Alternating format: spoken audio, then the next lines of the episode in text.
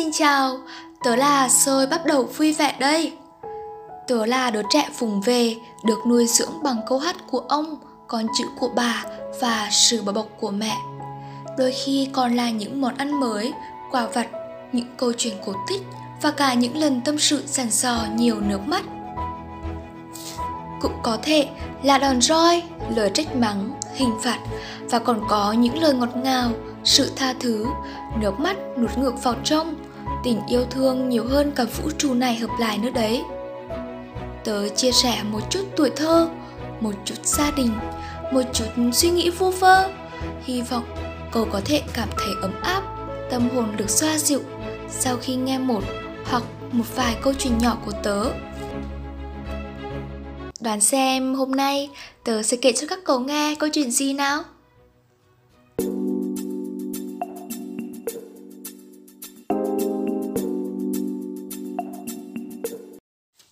Câu chuyện thứ hai Những buổi đi chợ cùng bà ngoại Các cậu đã bao giờ đi chợ với bà chưa?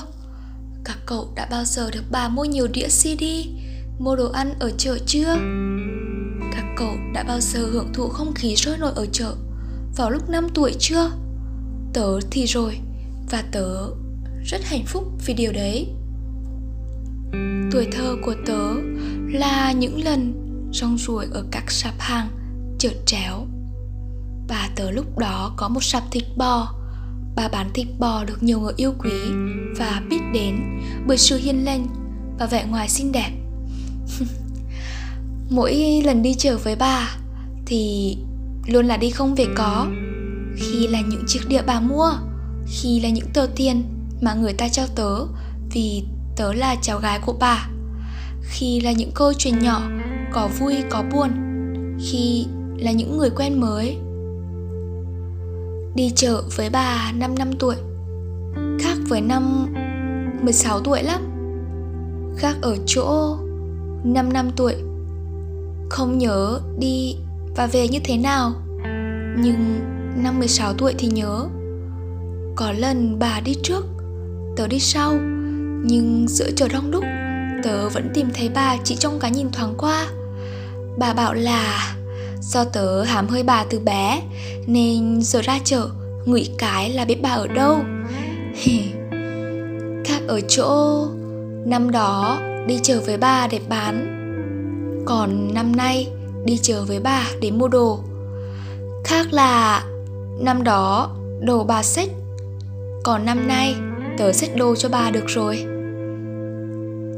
Hai, nhưng mà lớn rồi bà cũng đi chờ ít đi.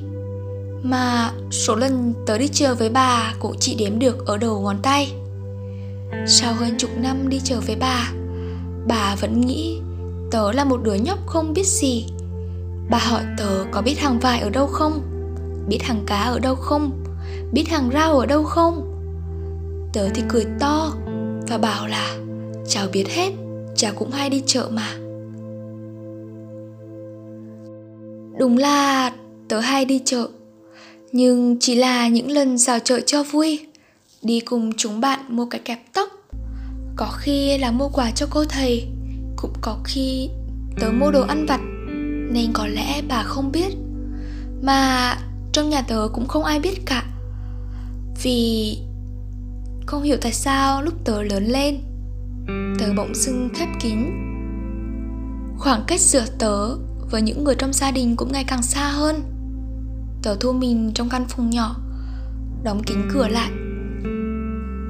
Vùi đầu vào những bài giảng, những cuộc gọi với bạn bè, mà nói một cách chua chát là, ở trong nhà mà ông bà còn rất ít khi được gặp tớ.